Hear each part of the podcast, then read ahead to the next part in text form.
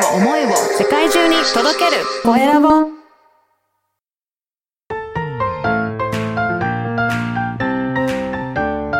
聞く力能力技術魅力があるのに伝わらない社長へ。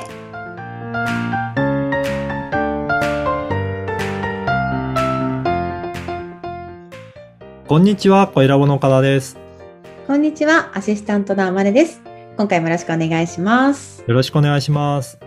岡田さん今日はどんなお話をしていただけるんですか？はい。あの、前回、ブレインロックについてお話ししたんですが、今回は、ブレインロックのデメリットについてお話ししようかなと思います。はい。デメリットがあるんですね。ね、あの、どういった問題があるのかなっていうことなんですけど、やっぱりこういった、あの、固定概念とか、まあ、偏った、えー考え方になってしまうと、やっぱり物事を、えー視野がひ狭くなって、可能性を狭めてしまうかなっていうところがあるんですね。なんか、こうあるべきとか、こうじゃなきゃダメだと思うと、その他の可能性を全部、えー否定してしまって、えーもうそのことだけに固執してしまうので、もしかしたら、なんか別のことをやっていくと、もっと、えーいろんなチャレンジができる可能性があるものを潰してしまうことになります。なので、できれば他の可能性もあるんじゃないかなっていうふうに、広い視野を持てるようにするためにも、なるべくそういったあの固定概念を、あの、縛られているものは、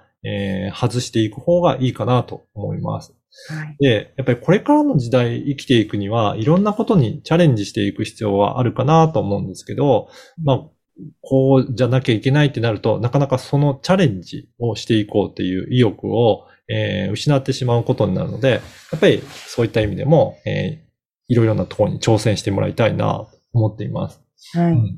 で、とは言っても、誰もやったことのないことを挑戦するわけではないんですよね。はいうん。例えば企業でも、もうすでに、えーいろんな方がやってることであったりとかしますよね。そうですねね。だからそういったことで、えっ、と、例えば会社員になる人よりは、起業して自分の事業を持つっていう方の方が少ないので、一般的じゃない。だから、ちょっと怖いかもしれないんですけど、でももうすでにその道を通った人がいれば、やっぱり、このし、そのし、えー先輩たちにアドバイスを受けたりとか、お話を聞くことによって、少しでもそっちの可能性もあるんじゃないかなっていうところをいけるんじゃないかなと思います。はいうん。でもなかなかあれですよね。あの、その社長さんとか起業した方の話を聞いても、何々さんだからできたんでしょっていう会社に思っちゃいがちですよねい。やー、それはすごくありますよね。なんか自分にはできないけど、こういったすごい人だからできたんじゃないのっていうのって、すあの、あると思います。で、うん